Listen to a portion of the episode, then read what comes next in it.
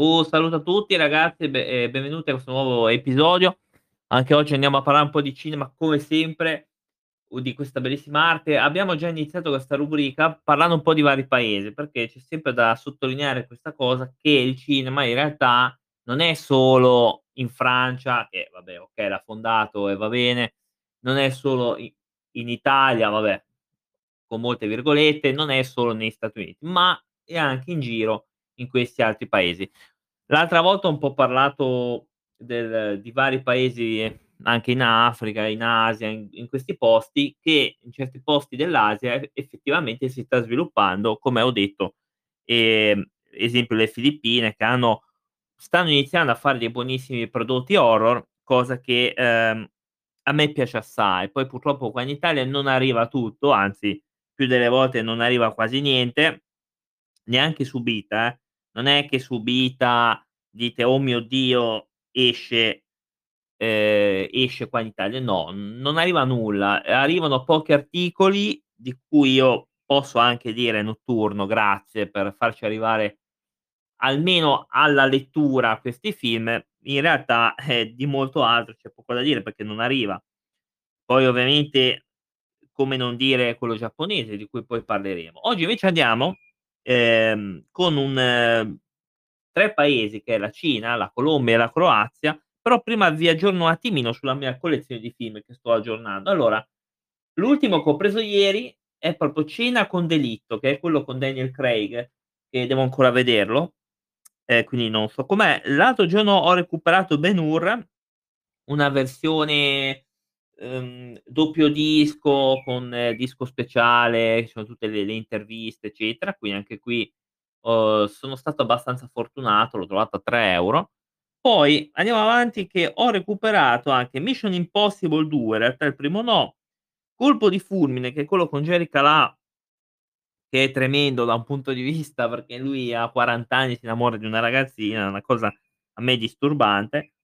Ehm, Lupin III episodio 0, che è un anime, ehm, ho recuperato Il delitto sull'autostrada, quello con Bombolo e e coso, come si chiama, e Thomas Milian, quindi Hermon Nezza.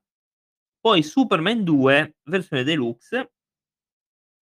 Poi ho sempre aggiornato in realtà l'Isola del Tesoro, che sono questi cartoni fake, che io non so esattamente di che produzione siano, però sono dei fake totali, però so che su eBay valgono un po', è incredibile, ma poi Superman 1 e 2, I Tre Moschettieri fake e Robin Hood fake. Poi recupera anche The Judge, che è il giudice, L'uomo dalla pistola d'oro, quindi 007, poi Soul Survivor altre vite, un dischetto oro, uno strano, ehm, forse cofanetto, sono tutti e 3 i come si dice, i Pirati dei Caraibi con le loro, ehm, versioni doppio disco. Quindi abbiamo 6 dischi più i 3 film, più i 3 contenuti speciali. L'ho pagato 2 €, è strano, non l'avevo mai visto questo. Poi Ocean's 12 che ho finito questa questa collezione in realtà dei film di Ocean's che che a me in realtà non piace questo film, non m'è mai piaciuto, mai. Il primo l'ho l'ho trovato veramente noioso, di una noia, però piace a tutti. Io poi avevo il primo, ho detto: "Vabbè dai, recuperiamo anche gli altri." Ehm, I 400 colpi, bellissimo film ovviamente di Truffaut. Poi si vede solo 2 volte 007, una versione in realtà ce l'avevo già Blade Runner, avevo la versione director's cut. Qua invece ho una versione secondo me abbastanza vecchiotta, anche questo, montaggio originale di Ridley Scott, era tutta un'altra versione. Poi Batman vs Superman purtroppo l'ho recuperato, ma potevo anche farne a meno a dire il vero, però a 2 € nuovo ci sta. Assassination Games, un film di Van Damme che è tremendo, e poi mi sembra che gli altri più o meno li ho detti, perché poi di ho recuperato quelli di Fantozzi, Fantozzi la clonazione in paradiso, ho recuperato Il Corvo, un film de degli anni '30, mi sembra degli anni '40, Lo specchio di Tarkovsky, bellissimo, E Russia che non so cosa sia, lo lo devo ancora vedere, quindi è incredibile. Ehm, La poliziotta della squadra della Buoncostume, che l'ho recuperata così, una versione di Shinobi che però avevo già e l'ho recuperata a doppio disco, quindi deluxe, credo.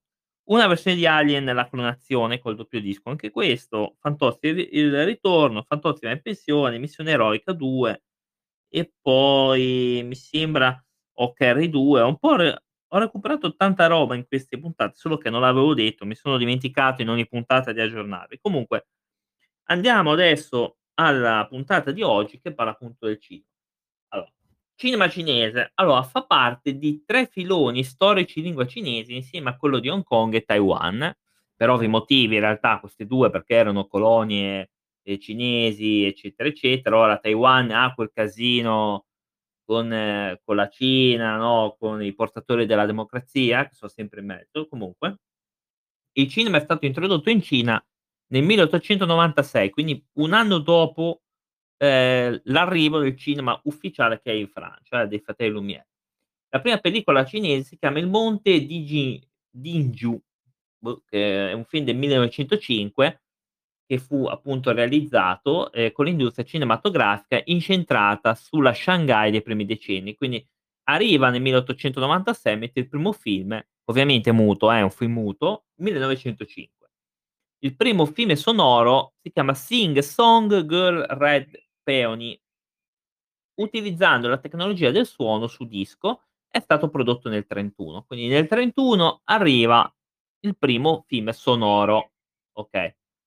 Il 1930 è considerato il primo periodo d'oro del cinema cinese, che ha visto l'avvento del movimento cinematografico di sinistra, per ovvi motivi, e controversie tra nazionalisti e comunisti furono ri riflesse nelle pellicole prodotte all'epoca. Quindi abbiamo questo diatriba tra sinistra e comunismo, tra anzi, tra sinistra e comunismo no non vuol dire niente, tra sinistra e destra dell'epoca in realtà in realtà, ehm, e ovviamente questo si riflette ovviamente nei film, perché è normale.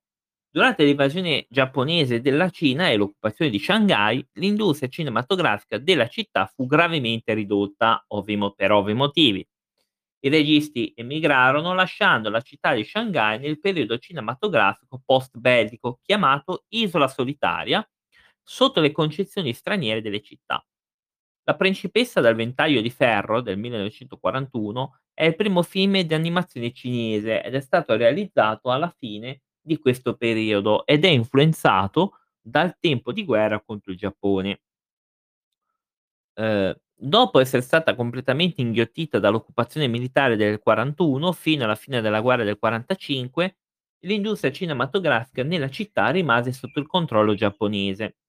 Ovviamente c'è da dire che la seconda guerra mondiale, ehm, per noi in realtà è dal '39 al '45, nel caso cinese è dal '37 perché già nel '37 era in guerra col Giappone.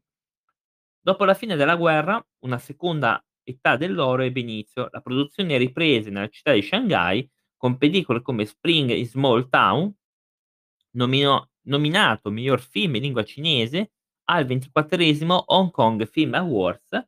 Dopo la rivoluzione comunista nel 49 1949, film precedenti e film stranieri vennero vietati, nonostante nel '51 la presenza di film aumentò bruscamente. Durante la rivoluzione culturale, l'industria cinematografica è stata fortemente limitata, arrivando quasi a un punto morto dal 1967 al 1972.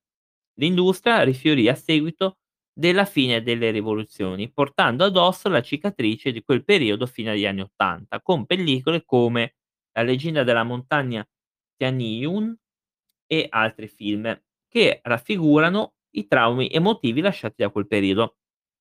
A partire dalla metà degli anni '80, con pellicole come One and Night, Terra gialla, la quinta generazione ha portato una maggiore popolarità al cinema cinese all'estero, soprattutto tra il pubblico Desai occidentale, con pellicole come Sorgo rosso, la storia di Qui Yu, Addio mia concubina. Ah, questo questo questo potrebbe essere anche un un film in in interessante, eh.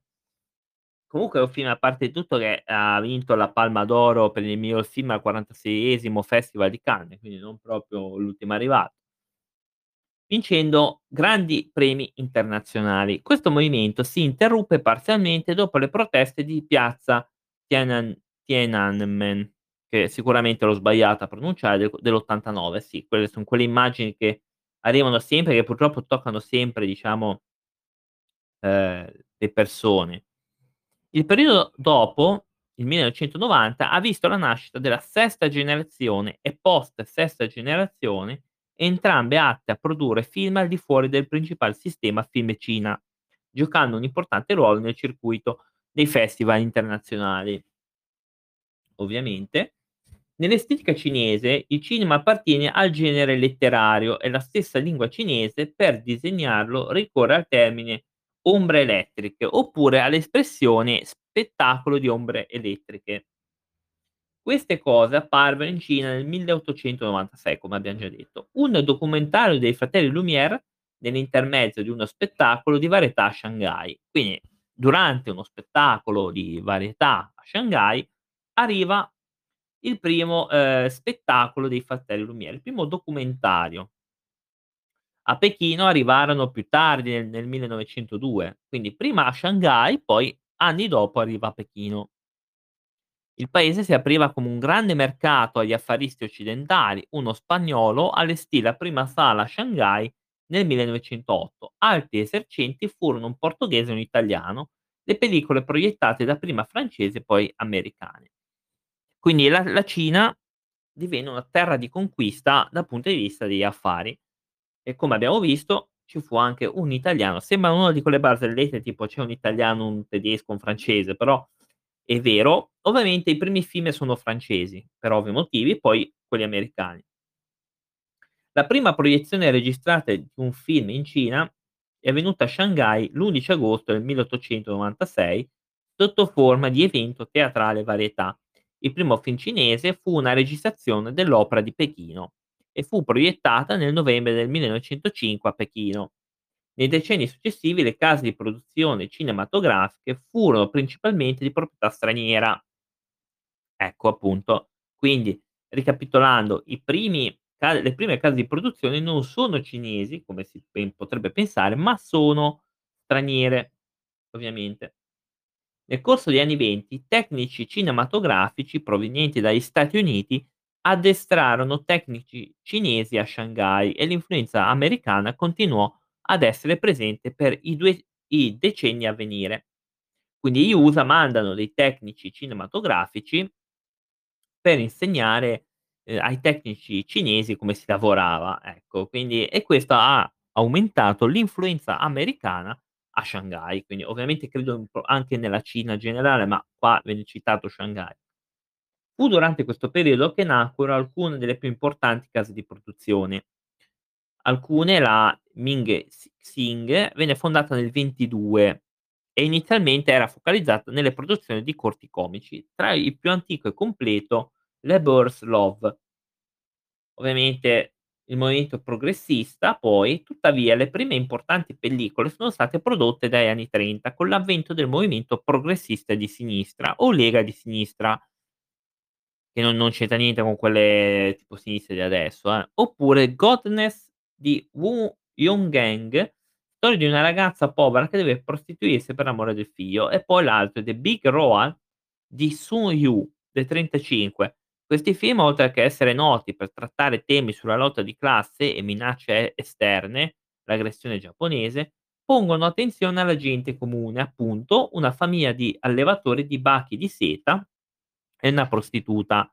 Il movimento cinematografico progressista spesso ruotava attorno all'influenza occidentale su Shanghai, dove i registi descrivevano le classi inferiori e meno abbienti alle prese con una città sovrappopolata.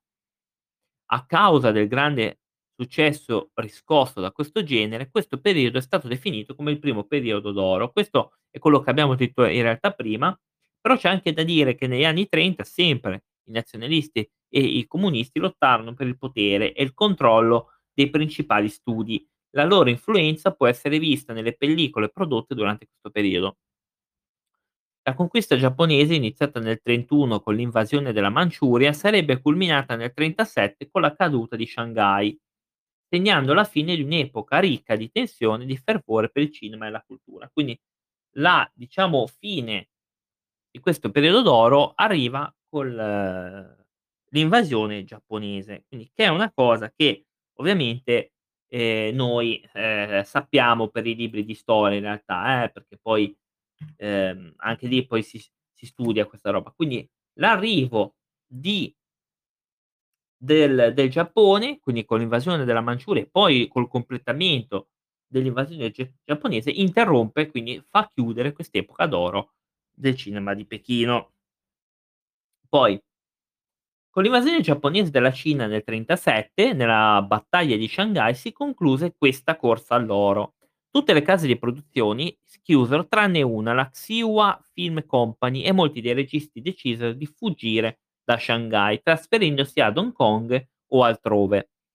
L'industria cinematografica di Shanghai, anche se gravemente ridotta, non si fermò, determinando in tal modo il periodo isola solitaria, con le concessioni straniere di Shanghai che servivano da isola di produzioni nel mare del territorio occupato dai giapponesi. Quindi gli stranieri continuano in questo modo a investire soldi e Shanghai diventa un'isola, un'oasi dove poter fare film tranquillamente senza che nessuno ti, ehm, scartavetrava le scatole, almeno questo è quello che ci viene detto.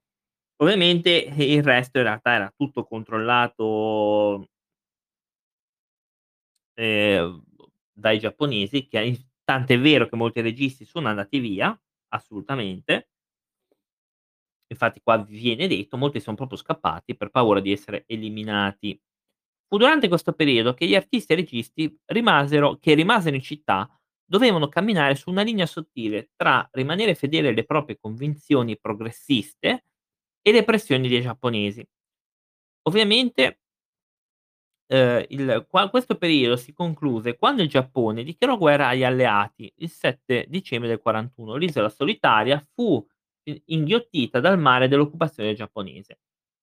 Con l'industria cinematografica di Shanghai saldamente sotto controllo giapponese, furono prodotti film di propaganda nella sfera appunto giapponese, che per ovvi motivi, e alla fine della seconda guerra mondiale una delle più controverse e società giapponesi, la Manchukuo Film Association, sarebbe stata separata e integrata nel cinema cinese. Quindi quest'epoca dell'isola felice, anzi dell'isola solitaria, finisce nel '41, quando il Giappone dice: "Vabbè, adesso basta, ora vi occupiamo tutti e dichiariamo guerra a chiunque" insomma, e finisce questa epoca.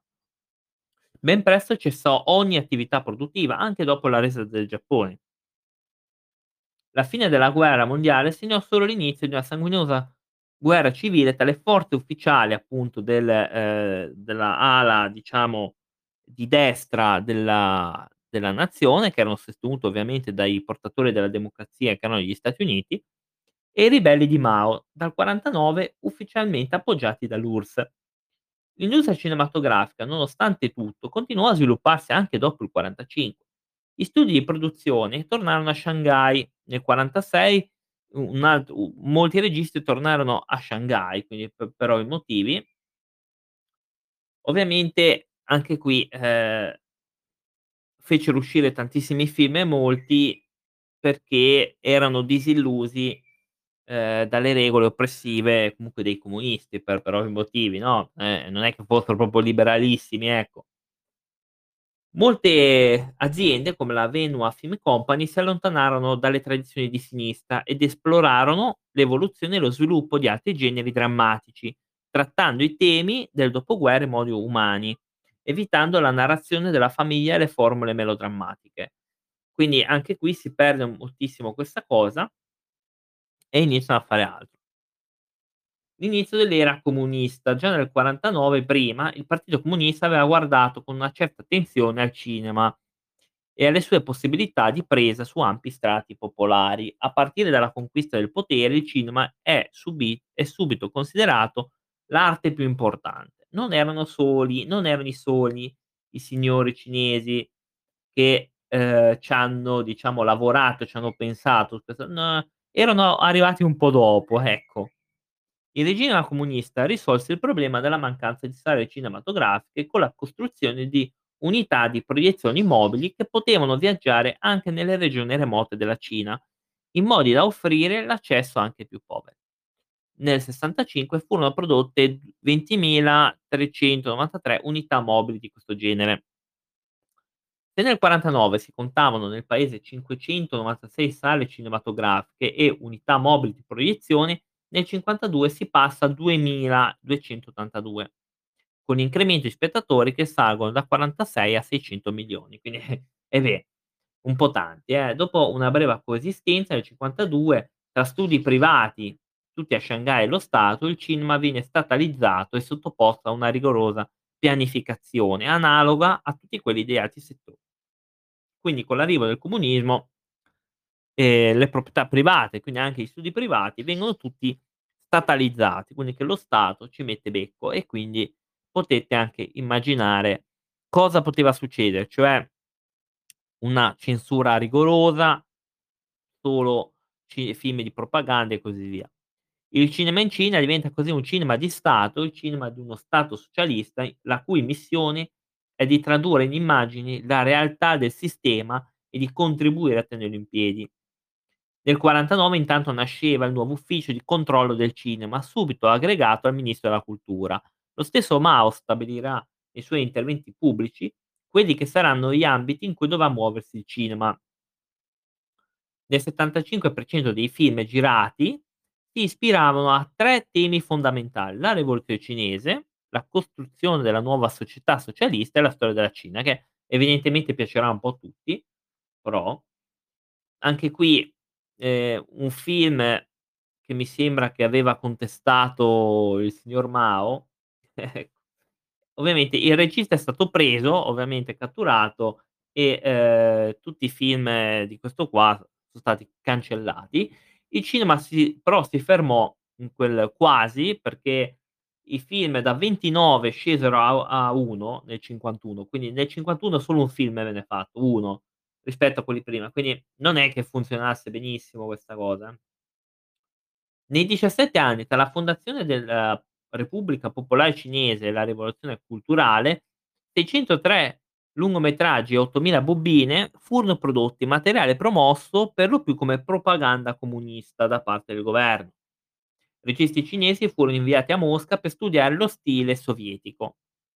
Nel 56 venne aperta anche l'Accademia del Cinema di Pechino, che che immagino già cosa po possono avere anche insegnato. Il widescreen venne proiettato nel '60, i film di animazione, anche qui vennero fatti e, ehm, il disgelo della censura 56-7, nota come com Campagna ai cento fiori, nei primi del 1960, portò alla nascita di altri film cinesi di genere, che cercavano di fare a meno affidamento sulle controparti sovietiche.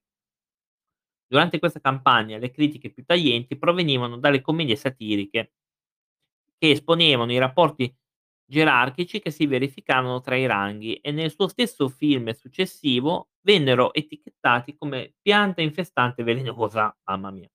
Durante la campagna antidestra, Lu Ban, che era questo regista che faceva queste commedie dissacranti, fu bandito dalla regia vita. No, cioè questo signore nelle sue commedie aveva detto: "Senti, ma non va bene 'sta cosa, cioè non ci siamo."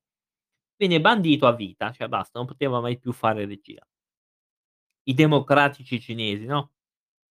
Il regista più importante in questo periodo fu Xi Jin, con 3 film in in particolare: Woman Basketball Player Number 5 del '57, Two Stage Sister, The Red Detachment of Woman, misero in scena una maggiore esperienza della Cina nel campo cinematografico. Film realizzati durante questo periodo furono chiari e definiti dal punto di vista qualitativo, presentando un elevato vapore di produzione e set elaborati.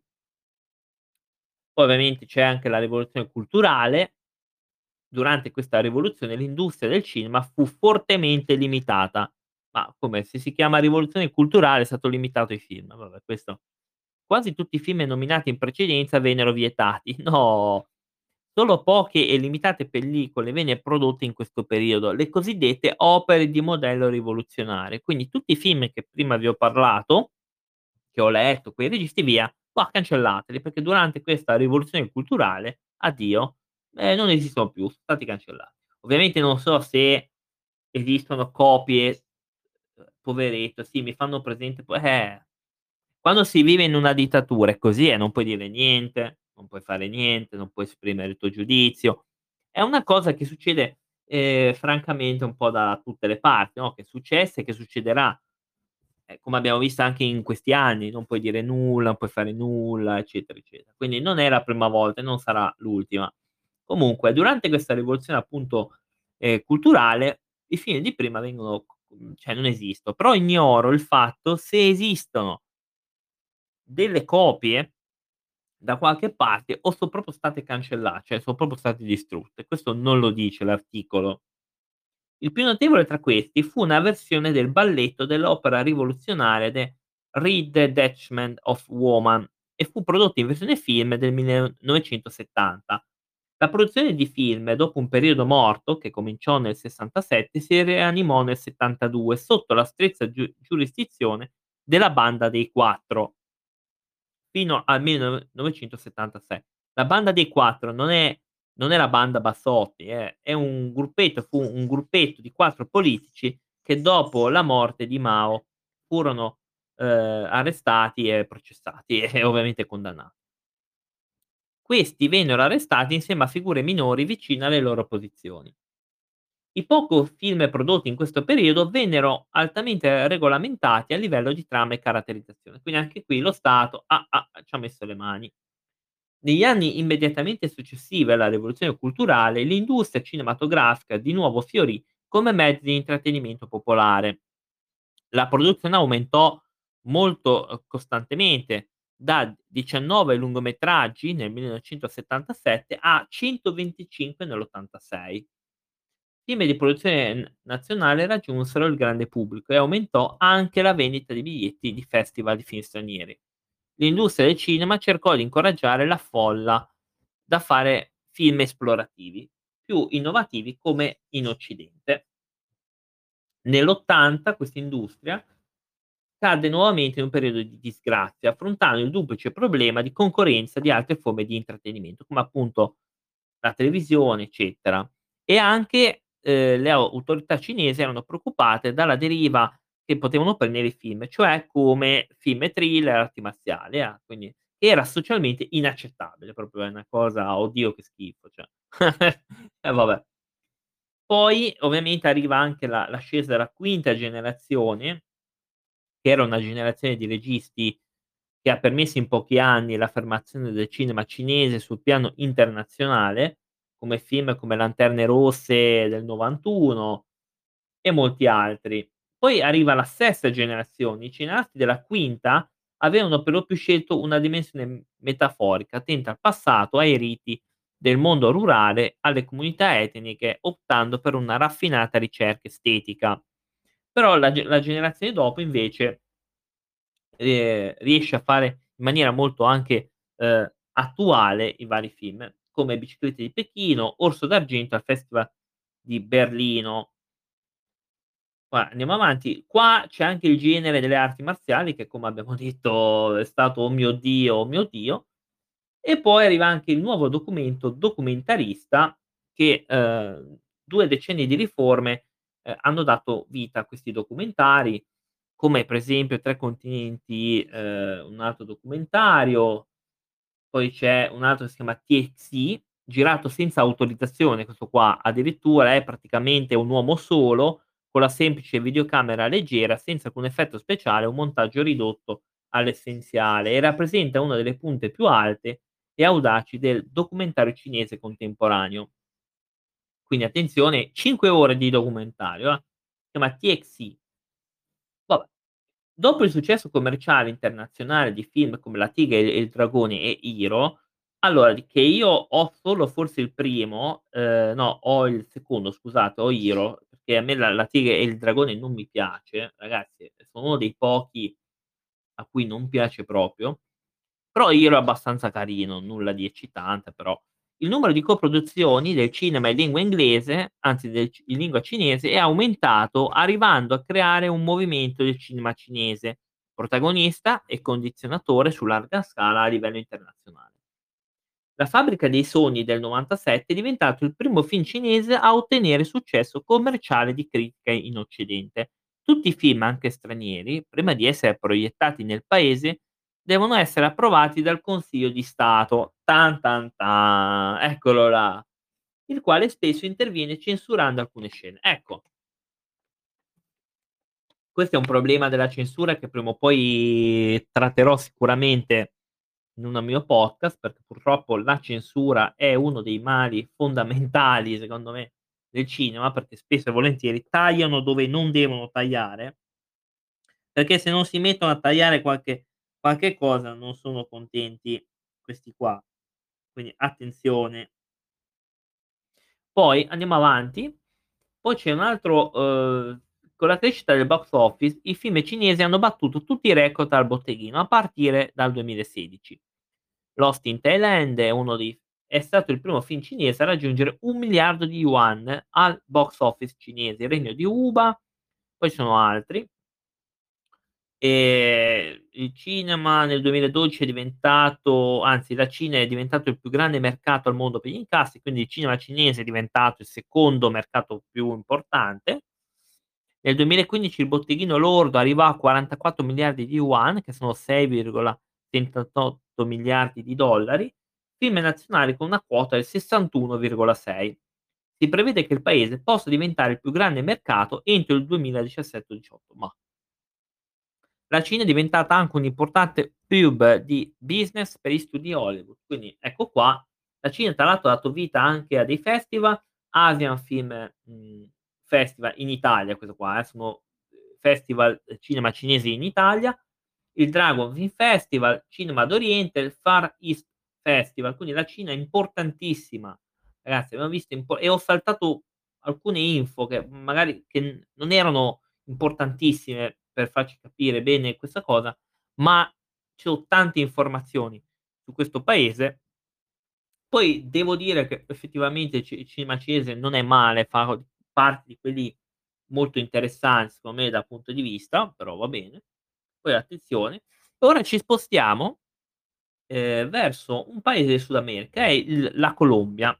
Allora nel corso della sua storia il cinema colombiano non è stato considerato come attività redditizia e questo ne ha ostacolato la crescita. Nei primi decenni del XX secolo alcune compagnie hanno tentato di alimentare un livello costante di produzione, ma la mancanza di appoggio economico e la forte concorrenza straniera ne ha scoraggiato l'iniziativa. Grazie alla creazione della Compagnia del Fomento Cinematografico, è stato possibile realizzare alcune produzioni. Sfortunatamente però la compagnia è stata liquidata a inizi degli anni '90. Oggi, grazie a una legge del cinema approvata nel 2003, nuove iniziative vedono la luce nell'ambito dell'attività cinematografica, permettendo una ripresa del cinema colombiano sia sul piano nazionale che su quello internazionale. La storia del cinema inizia nel 1897, 2 anni dopo la proiezione dei Fratelli Lumière. Infatti, ehm, la data in cui il primo cinematografo arriva nel paese dal porto di Colón, grazie a Gabriel Veire, che era partito da Le Havre, cioè in Francia, per raggiungere l'America. Poi ovviamente c'è stato il cinema muto chiaramente, eh, perché non è che anche lì, ehm, anche se credo che fosse arrivato il cinema sonoro, forse è arrivato nel '28, sì, è arrivato nel '28, quindi prima della Cina è arrivato. Poco dopo l'introduzione del cinematografo in Colombia, il paese era in preda a una guerra civile chiamata la guerra dei mille giorni, per tutta la durata della quale le proiezioni cinematografiche vennero interrotte e fin lì niente di strano. Nel 1905 il generale presidente della Repubblica Rafael Reise Brieto affida a un operatore di ripresa francese l'incarico di filmare i principali avvenimenti pubblici gli archivi cinematografici dell'epoca contengono soprattutto atti ufficiali, inaugurazioni solenni e parate militari. A suo tempo lo sviluppo economico della Colombia favorisce la crescita del cinema, molti film vengono importati e vengono aperte nuove sale cinematografiche come l'Olim- l'Olimpia di Bogotà nel 8 dicembre del 1912. I fratelli Francesco e Vincenzo Di Domenico, quindi italiani, importarono film francesi e appunto italiani. Questi ultimi crearono nel 1913 la Società Industriale Cinematografica Latinoamericana. Poi vediamo, questo film, vabbè, questi qua furono appunto italiani, deciso di attirare l'attenzione sul pubblico su un soggetto d'attualità. Ha come conseguenza quella di interrompere del tutto il progetto di produzione regolare di film. Quindi loro praticamente vogliono iniziare a mettere, ehm, roba un po' magari un po' più di critica, ecco, e questo fa stoppare tutto chiaramente. Il periodo del muto è un'epoca d'oro per la storia del cinema colombiano, in quando dal 1921 al 27 una dozzina di lungometraggi vengono proiettati sul grande schermo. Durante gli anni '20 compaiono diversi casi di produzione, ehm, all'interno del paese e nel fino al 1922 i produttori cinematografici privilegiarono i soggetti che descrivevano la natura la o la vita quotidiana. Quindi fino al '22 i i locali non vedono l'ora di mettere solo, quasi sempre, o natura o vita quotidiana e basta. La cosa cambia ovviamente, ehm, dopo. Nel '22 appunto cambia, il primo viene fatto questo film tratto da u un romanzo che si chiama Maria, ehm, del film purtroppo non è rimasta nessuna copia, però ci sono alcune fotografie che sono nei musei, ehm, cinematografici presenti nel paese. Il film è protagonista inoltre della prima polemica riguardante al diritto d'autore nel mondo cinematografico colombiano, in quanto la famiglia appunto del dello scrittore intenta una causa contro la casa di produzione. Quindi qua abbiamo la prima causa legale. Un'altra pellicola di finzione, Aura, è è l'adattamento di un'opera letteraria ed è re realizzata dai fratelli Di Domenico nel '24. Il cortometraggio però dura 18 minuti e racconta la storia di un matrimonio burrascoso tra un ricco uomo e una giovane ragazza povera. Questa è roba italiana. Ovviamente vengono ancora citati altri. I film colombiani affrontarono temi come la natura, il folklore e il nazionalismo, con qualche eccezione quando si ispirano invece alle opere letterarie. Quindi ovviamente nel '26 viene fatto questo film Garas de Oro, che è basato in realtà su un fatto politico, che è la separazione di Panama dalla Colombia e critica il ruolo degli Stati Uniti in questo contesto storico. Strano che ci sono gli USA in mezzo, eh, ehm, cosa molto curiosa, no, mai successo che gli Stati Uniti si mettessero in mezzo, mai, mai successo. La produzione cinematografica non si concentra però solo a Bogotà. Grazie a una spinta di decentralizzazione, numerosi film sono girati in varie città come Cali, Medellin e altre. A Cali viene fondata nel '23 la compagnia Colombia Film ehm, che serve per realizzare che richiedono per realizzare film che richiedono particolari esigenze tecniche, come 2 lungometraggi di Camillo Cantinazzi che è un regista del dell'epoca. I primi lungometraggi muti dell'epoca sono andati perduti e le copie su supporti infiammabili non possono più essere consultate. Per alcune di queste pellicole però esistono delle fotografie. Purtroppo, come ho detto, eh, questo è un bel problema, cioè quando non riusciamo a conservare le cose, purtroppo accade questo. E questo mi dispiace veramente assai, eh.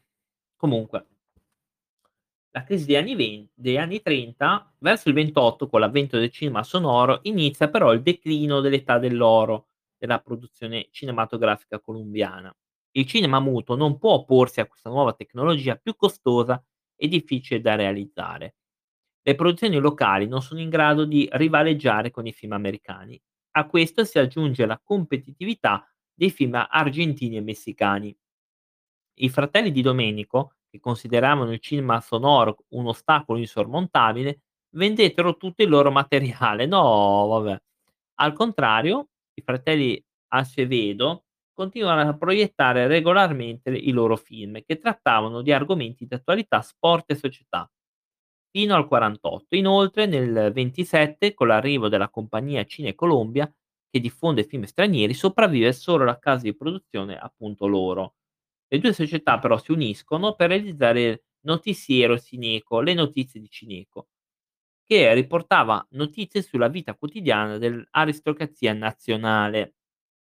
Nel '31 le ricerche tecniche sul cinema sonoro portarono alla creazione di un nuovo apparecchio, che è il Cinevuz Colombia. Questa invenzione era in grado di adattarsi a qualsiasi proiettore cinematografico muto e permettere la diffusione del suono registrato sui dischi. Quindi arriva il sonoro e inizia il declino, inizia la crisi del cinema colombiano muto, perché, uhm, principalmente per soldi. Infatti qua si dice che è più costosa da realizzare. Sì, è molto interessante perché in pratica tu vai a a pensare a 'sta cosa, no, dici: "Ma perché in altri paesi si è sviluppato prima l'audio, ehm, è arrivato prima in altri" qua in realtà è arrivato, il problema è che costava troppo e tant'è vero che, ehm, decidono per esempio i fratelli di Domenico di vendere tutto, dicono: "Ma vaffanculo, ma chi è che che me lo fa fare", no, e purtroppo sì, purtroppo è così.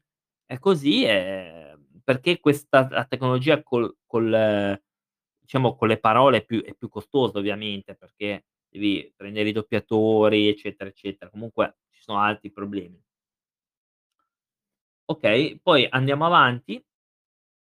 Il primo film sonoro colombiano venne proiettato nel '37, dura 25 minuti, a cui solamente 9 sono stati conservati. Quindi praticamente su 25 minuti solo 9 sono salvati. Non si sa bene perché, in realtà qua non c'è scritto, ehm, purtroppo non c'è scritto. Nella storia del cine quando nascono l'introduzione dei popcorn, secondo me molto dopo l'introduzione dei popcorn, che è una domanda che mi fanno notare dalla regia, secondo me molto dopo, non c'è ancora scritto esattamente quando, ma non sicuramente negli anni '30. Probabilmente una cosa anni '80 s o '70 molto probabilmente. Quando è diventato più una cosa per tutti, popolare, ehm, magari, nei primi drive-in ehm, sì, nei primi drive-in magari c'era c'era quello che ti vendeva la roba. Questo non lo so. È una bella domanda questa in realtà, perché c'è anche tutto un commercio dietro che è interessante da da scoprire. Un nuovo periodo di transizione è dagli anni '50 e anni '60.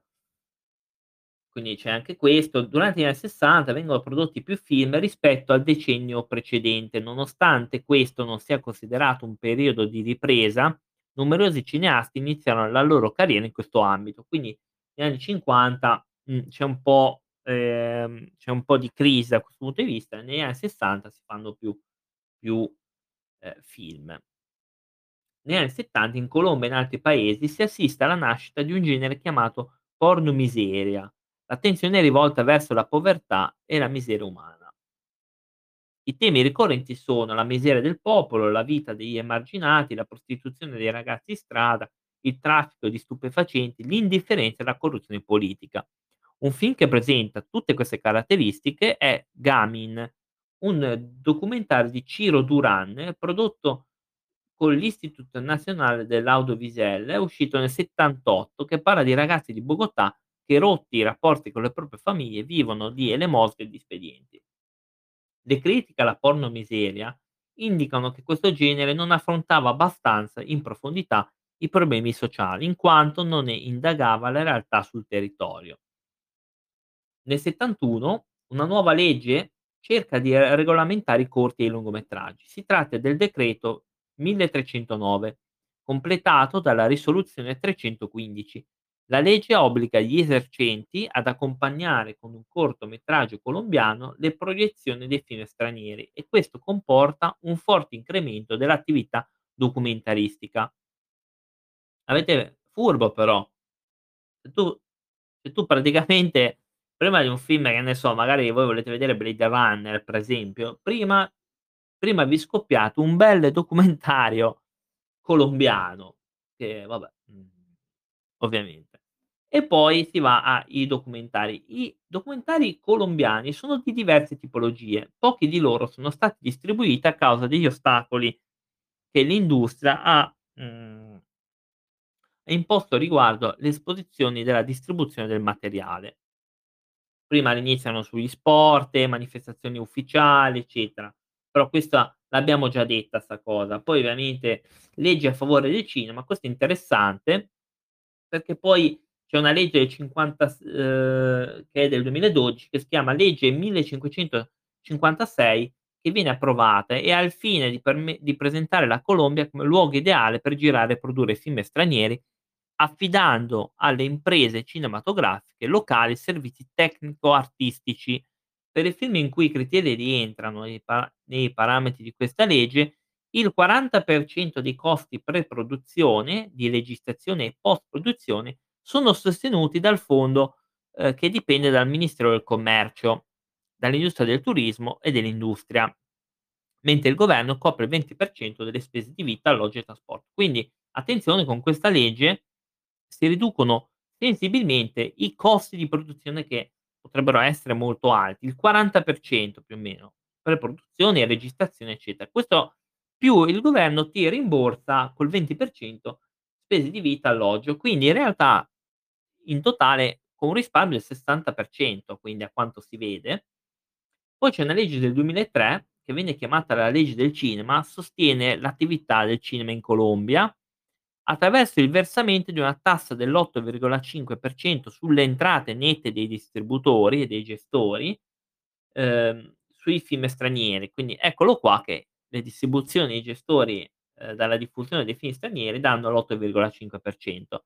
I gestori beneficiano di un abbattimento del 6,5 se si tratta di un cortometraggio, che è però certificato dal Ministero della Cultura. Questa questa è un po' legge, un po' così, Vediamo, si possono anche ottenere dei finanziamenti solo se ottengono un premio attribuito da una giuria per il loro film. Quindi possono anche prendere dei finanziamenti se vincono dei premi. E questo vabbè. Questa era la la Colombia, un po' un po' strano come paese. Ora andiamo verso l'ultimo paese di oggi che è, ehm, un altro paese che è la Croazia, quindi si ritorna in Europa. La Croazia ha una tradizione un po' più breve di quella che è comune per altri film dell'Europa centrale. Il serio inizio del cinema croato inizia con l'ascesa dell'industria cinematografica nel '40. Qua attenzione perché so so arrivati abbastanza dopo sebbene i film siano apparsi in Croazia presto, per la maggior parte dei film del XX secolo, è stato quasi esclusivamente il dominio di pochi appassionati dilettanti dedicati, quindi è solo a era solo a pochi. Il primo cinema fu fondato a Zagabria nel nel 2000 e eh sì nel 2000, nel 1906 scusate.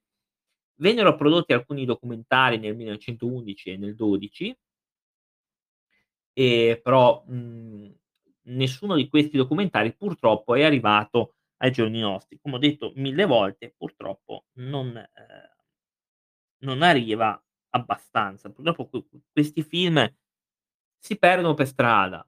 Vuoi che non son tenuti bene vuoi che magari eccetera, purtroppo si perdono. Questo questo è un problema, purtroppo. Anche perché poi ci siamo persi un sacco di materiale molto interessante. Allora, il cinema della Croazia è diventato un'istituzione dopo l'istituzione dello Stato della Croazia. Il nuovo regime, resosi conto della necessità di moderni strumenti di propaganda modellati su quello della Germania nazista e dell'Italia fascista, inizia la produzione di film. Iniziarono ovviamente i film di propaganda, furono realizzati alla fine del '41. Registi croati produssero nel '43 il documentario che è in croato, non lo nomino, se no ho paura di ev di evocare un demone. In seguito questo documentario vinse il Leone d'oro alla Mostra del Cinema di Venezia, a cui parteciparono i paesi dell'asse. Ma no, ma ma giocano in casa così. Dopo il crollo della repubblica che abbiamo prima detto, dello Stato della Croazia, ehm, anche i comunisti vittoriosi di Tito riconobbero l'importanza dell'industria cinematografica e decisero di costruirne una propria. Molti tecnici e collaboratori dell'industria cinematografica di propaganda, durante la prima la guerra, erano in realtà agenti doppi che lavoravano dalla parte partigiana, col compito principale di mantenere le strutture tecniche intatte dal crollo. Quindi peraltro il nuovo regime ha ereditato le attrezzature tecniche, soprattutto il personale addestrato, compresi direttori e alti funzionari. Il risultato di questa politica fu lo sviluppo dell'industria cinematografica croata, sebbene sotto il governo federale di Belgrado. Quindi attenzione attenzione. Qua, ehm, praticamente ehm, succede questo: quelli che abbiamo visto che facevano film di propaganda per il governo, penso alleato alla Germania nazista o quello che è, in realtà erano agenti doppio-giochisti che l la loro missione era quella di salvare era quella di salvare diciamo, ehm le attrezzature e salvaguardare le persone utili per questo governo. Quindi Tito riuscì i in in questo riuscirono in questo a, ehm, evitare che le attrezzature diventassero tipo che vennero distrutte.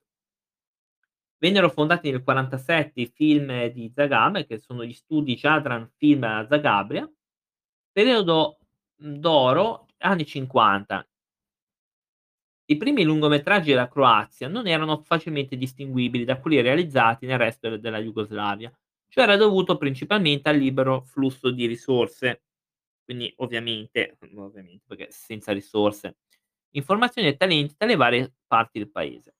Ha avuto il suo primo picco serio alla fine degli anni '50, quando il cinema croato era forse il più maturo dell'allora giovane industria jugoslava. Quindi nella Jugoslavia il cinema più maturo era quello croato. Ci sono vari film, poi nel '60 il cinema croato ha visto cambiamenti di stile, in parte a causa dei registi che abbracciarono il modernismo. Utilizz vennero anche utilizzate tecniche derivate dal romanzo del flusso di coscienza. Ovviamente negli anni '70 in seguito ai cambiamenti costituzionali jugoslavi, la Croazia ha guadagnato più autonomia nel plasmare i suoi affari culturali. Ecco, vedete? Quindi dopo la legge, diciamo, federale jugoslava che aveva cambiato alcune cose costituz costituzionali, la Croazia diventa più autonoma anche nel plasmare le sue parti culturali, questo anche i film. Questo, ironia della sorte, non ha però migliorato l'industria cinematografica. Dopo il crollo della primavera croata, le autorità comuniste croate nel '70 spinsero per un controllo più stretto sui film. Di conseguenza la qualità generale dei film era diminuita. Quindi nonostante diventassero più liberi, nonostante la Jugoslavia avesse dato più autonomia, non è servito a a nulla in teoria, perché anzi è peggiorato a causa dei controlli comunisti sui film e questo ha fatto che peggiorare la cosa. L'aria fresca è arrivata al cinema jugoslavo nel '70 e all'inizio degli anni '80 con la cosiddetta Scuola di Praga, un gruppo di autori educati presso la famosa Accademia di Praga. Dei 5 direttori, che di solito si presume siano la Scuola di Praga, 2 provenivano dalla Croazia, Zafranović e Grilić, o Grilić, non lo so adesso come si pronuncia. Il film più famoso di Grilić è Si ama solo una volta, un melodramma politico che discute il decadimento morale del primo, ehm, regime comunista fino agli anni '40. Quel film era in concorso a Cannes. Allora, poi vennero fatte negli anni '80 le cosiddette opere neogenere di registi, che hanno utilizzato generi commerciali come horror, thriller, film polizieschi e lo hanno implementato in contesti sociali tardo-comunisti. L'autore più famoso è Tadić, Zoran Tadić, in particolare col suo thriller metafisico si chiama Ritam Zločina, che vuol dire il ritmo del crimine, e il film horror La terza chiave, che discute il problema della corruzione attraverso una metafora kafkiana. Non credo neanche sia mai arrivato questo film in Italia. Nel '90 c'è ehm, arriva però la crisi. È diventata indipendente negli anni '90, come tutti sappiamo, però ha subito una profonda crisi. A causa della guerra il mercato dei film si ridusse, la maggior parte delle sale scomparve e nessun film croato poteva aspettarsi di essere finanziato. Quindi eccolo lì che quindi con la guerra ero lì. Nel periodo del governo, il g ehm, della guerra, il governo ha evitato la censura diretta, ma ha richiesto più contenuti nazionalisti, rendendoli meno accessibili non solo al pubblico in altri paesi, ma anche in Croazia. Dopo i cambiamenti politici del 2000, il cinema croato ha dimostrato di poter lavorare per la prima volta in ambienti completamente liberi. Il cinema croato produce tra i 5 e i 10 lungometraggi all'anno. Il Ministero della Cultura finanzia ehm, cofinanzia anche 60 minuti di animazione all'anno, oltre a documentari e film sperimentali che hanno un prestigio culturale maggiore in Croazia. Quindi il governo qua, ehm le presenze cinematografiche nazionali sono di 2,7 milioni di biglietti acquistati, quindi il governo qua interviene abbastanza, ehm, in maniera pesante finanzia e meno male che finanziano anche loro. Nasce ovviamente anche a Zagabria la scuola, ehm, di Zagabria, che è quella del cinema appunto, Croati nel cinema mondiale, va bene, poi ci sono altri registi molto interessanti, festival ne ne abbiam parlato la scorsa volta, cito così, Festival Cinema di Zagabria, Festival Cinema di Spalato, eccetera, eccetera. E direi che siamo arrivati oggi alla cri sia alla crisi, ehm, alla fine del nostro percorso cinematografico. Io vi do appuntamento alla prossima, sempre con questa puntata. Ci siamo persi, quasi 1 ora di di chiacchierata, però spero che vi possa anche piacere. Vi ricordo che ci vediamo su Twitch. Grazie del appunto dell'attenzione, alla prossima. Ciao.